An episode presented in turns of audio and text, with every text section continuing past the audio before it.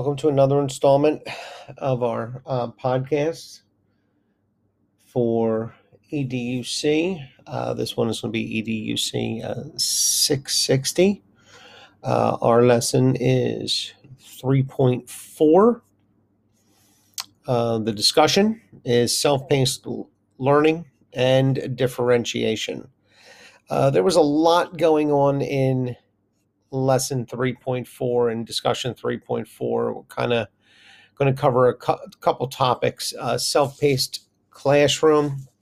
Uh, we're going to look. We're going to talk about a video that we watched.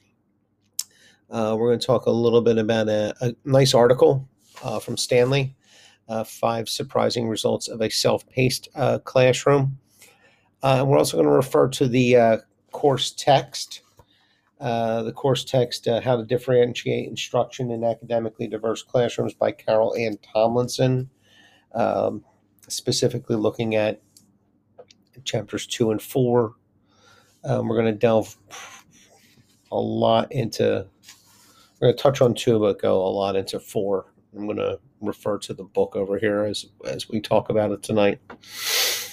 Okay, so let's get into this one of the assertions uh, that was made in chapter two of the textbook is that even with highly quality curriculum and instruction, students do not all learn at the same pace or at the same level of understanding. So, we're going to talk about to what extent can self paced learning provide equity for learners. We're going to discuss uh, three metaphors of teachers in chapter four of the course text uh, on pages 38 and 39 if you have the book and you want to look at it. Um,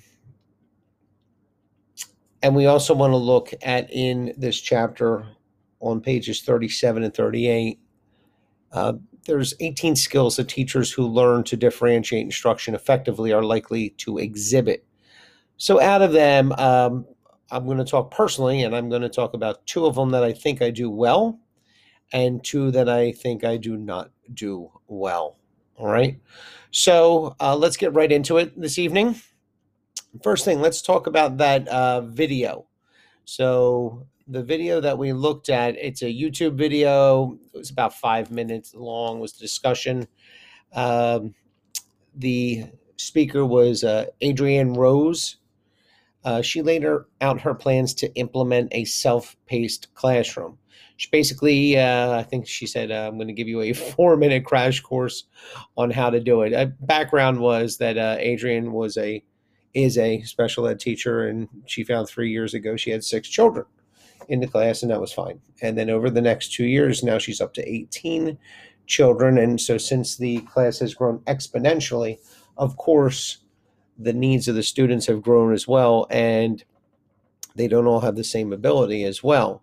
So she kind of with her with her co-teacher developed this idea for self-paced learning to take place, and it, it's it was pretty good video to be honest with you. Uh, she laid out pretty quickly, didn't drone on for too long. Um, basically, she she allowed some things such as uh, there's a lot of freedom in the classroom. Basically, gives the students a five day plan, which I did like uh, in the five day plan. Uh, there's going to be three days of the work, three days of the week where they're going to strictly work on their work. Um, and what that looks like depends on the the learning style of the student. If you want to sit with the teacher and listen to the teacher teach, go right ahead. If you want to kind of go in and out with your computer and with the teacher, go right ahead. And then if you just want to be kind of left alone and to your own device, and uh, literally, you can sit in the back of the room and work on your uh, lessons via your computer in a blended model. So kind of interesting. Um, you know, for me, I'm stretching my brain here trying to think about how that looks in kindergarten. But certainly, she was she was talking about middle school, um, and I can certainly see it in middle school because I know even in our school, uh, we have fifth grade teacher who's been doing this for years. So, uh, not impossible. All right. So, uh, looked pretty good. And then the fourth day, they kind of opened it up a little bit, do a form of, a, you know, um, where they would do a, like a choice board or they would do some stations and they would they would get some practice in with each other, collaborative learning. Um, what they were getting ready for was an assessment. So there still is an assessment on the fifth day. Uh, you know, there's traditional paper and pencil assessments, uh, but she certainly said that she likes to move closer to the project based learning. So uh, I know that probably is a better idea with this style of teaching as well. So, me personally, as I'm reading it, I'm trying to think how do I do this in my class? Uh, how do I start something that I've never done? So, I'm kind of soaking all of this in. So that's basically what her her video was. Uh, very good, very good video. I highly recommend it. Uh, then we were looking at Stanley's article, uh, and I really did like Stanley's article too. Uh, Stanley's article was called uh, Five Surprising Results of a Self Paced Classroom uh, by Catherine Stanley, uh, November 5th, 2019. And basically, what Stanley was saying was first thing for people like me, she talked about what is self paced learning. Uh, Self paced learning differs from the traditional teacher led whole class lessons in that it allows students to use materials and resources to customize the way they learn in class. Uh, the self paced method allows students to design their own learning experience, not only at their own pace, but according to their own interests and learning preferences. The role of the instructor is to provide guidance, feedback on proficiency, and tailor the learning environment to the student's needs. I love that. I love that. So uh, basically, she just gave you like a, a, dry run. She said choose the activity, put it in a Google Doc, give an overview of the unit, uh, highlight the learning goals that each uh, each student should hit. Basically, it was really clear and concise. Again, like the uh, YouTube video, it wasn't overwhelming, especially for someone like me who has not done this before. All right, I've heard of it, never done it. So basically, you know, it looks like something I, I, I can get started with. Um, really talked about what I liked about Stanley's article is at the bottom, she basically just put five benefits of self paced learning. Number one, there's movement. Uh, students can move around the classroom. They can, they're free to move around, get to another spot. Um, you know, we're not sitting at desks in rows and all facing one direction and uh, following the sage on the stage. I love that. Organization both teacher and students got, have to get organized here. Uh, so if you're an unorganized teacher, it kind of is going to put you in that box to get yourself organized. And for children, yeah, uh, if they they don't have those organizational skills, they're going to have a little bit of a problem with this. So yeah, it, it, the, the water might be a little muddy at first, uh, might be tricky to navigate, but I think it's a a work in progress. And the more that the students do it and the more they get comfortable and acclimated with this with this type of learning they're going to get organized. Number three uh, more time for relevance. An amazing thing happens in the classroom where students select their own learning goals they collect their materials and they know where to find additional supplies. They independently engage with their technology. Without a barrage of logistical questions, the teacher now has some time to work with the students one on one to foster student understanding and critical thinking skills. And I'm going to talk more about that in a little bit because that hit home for me because that's something I brought up throughout our last couple courses as well. I need time to find for my students one on one, not speaking to 30 of them. I need to have those little conversations where we can really find something to hone in on a skill and we can move on it. Uh, I, I, find I have a problem with that in the classroom. So I that really hit home for me. Number four was quick results.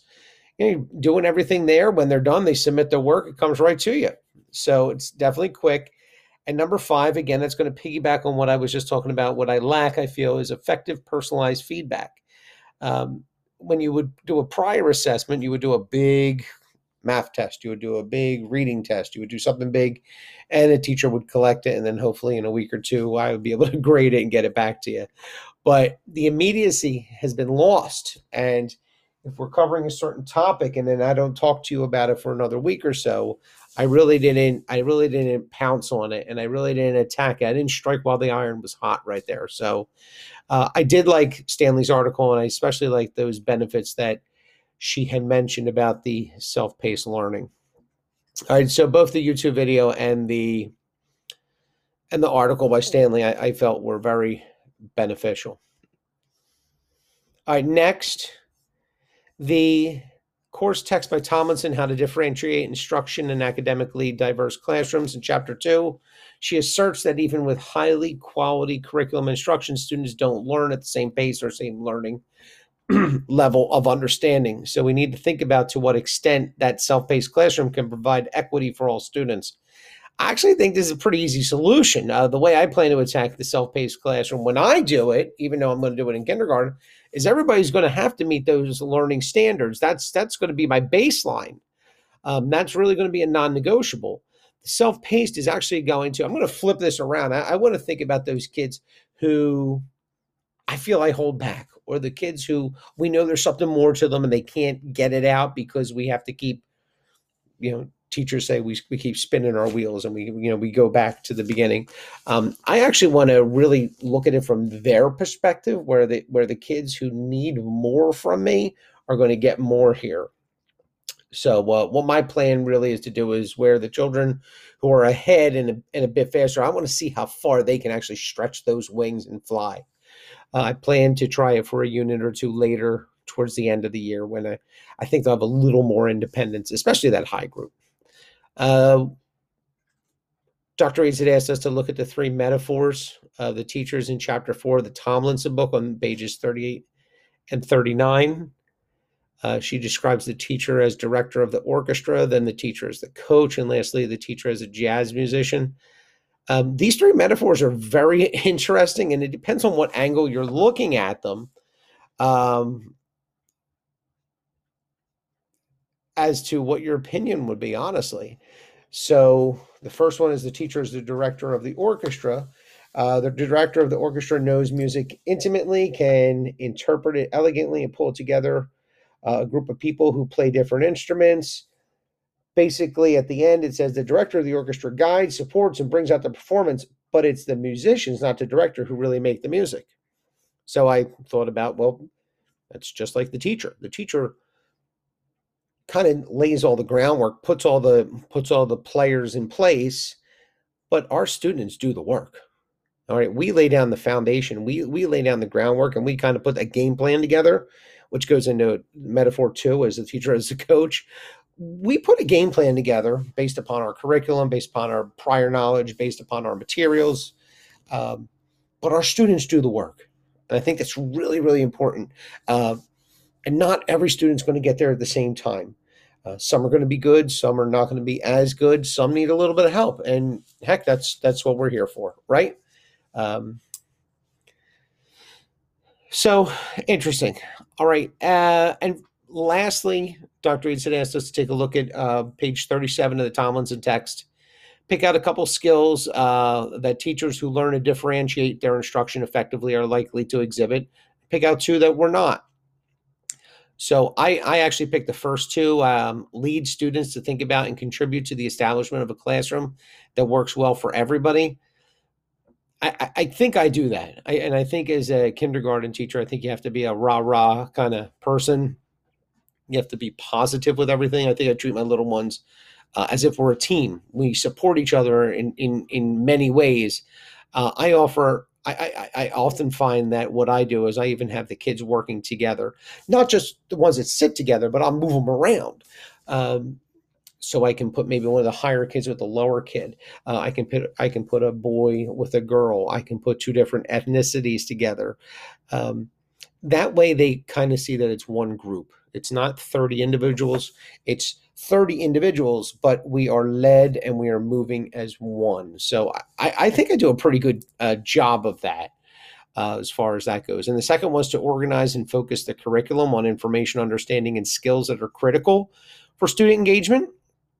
Basically, to me, it sounds like uh, that the teacher is using his or her own discretion, which I love to weed out the stuff that's really not that important and the stuff that is important. Uh, really to focus in on those things the student will need in the future. I think I do a pretty good job of that as well. Um, I find that I move more towards uh, non fictional text. I find that I use more social studies and science in the classroom as compared to just what we would independently call reading. Uh, although Pennsylvania standard uh, in Philadelphia right now is calling for 120 minutes of reading a day. Kindergarten, that's a lot. So I kind of throw it in and kind of make it some science and social studies as well. That way the students have some background knowledge. Uh, the two skills that I don't think I'm good with, uh, that's always tough to look at something and think about what you're not good with. So, um, providing students with useful feedback. I mentioned that earlier in this podcast.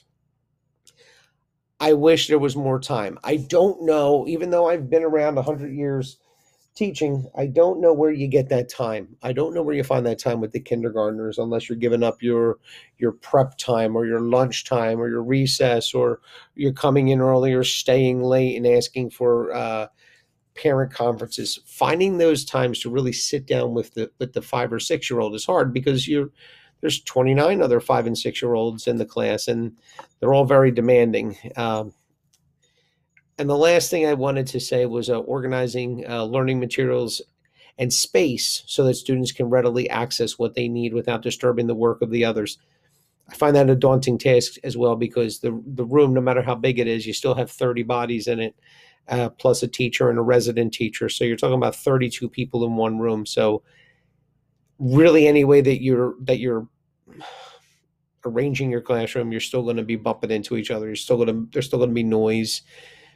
We try to control the noise. We try to control the chaos, but certainly uh, organizing a space that's so that everything is available. I think that's a pretty daunting task. So those two, uh, I wish I could do better at. So, to wrap up the podcast, uh, after looking at all the material that we listed today, I do plan to implement a form of self paced later this year. I just kind of have to get my feet wet. I'm just going to jump in and figure out one little unit that I'll do. Um, and I do have to say, I am very lucky. I'm lucky enough to have a real strong administration. Uh, my administration is the kind that's going to allow me to take those chances. You know, I'll say, hey, I'm working on this and I'd really like to try it. And they'll look at me and they'll go, all right, go ahead. You know, make sure it gets done. And um, they allow me to take those chances because I think ultimately they know if I'm willing to try something, it's for the betterment of the students. Might make me a better teacher. I might learn something from it. And if I do, it'll pass on to the students. So ultimately, I'll become a better teacher and our students will become better. And I think uh, if you're in this field, I think that's what we're all in it for. We want to be better because we want to leave our children in a better position than we got. So, um, I hope you enjoyed the podcast. I know it was a little bit long. Uh, there was a lot of material that I, I did want to cover this evening, um, and hopefully you enjoyed it. Thank you very much.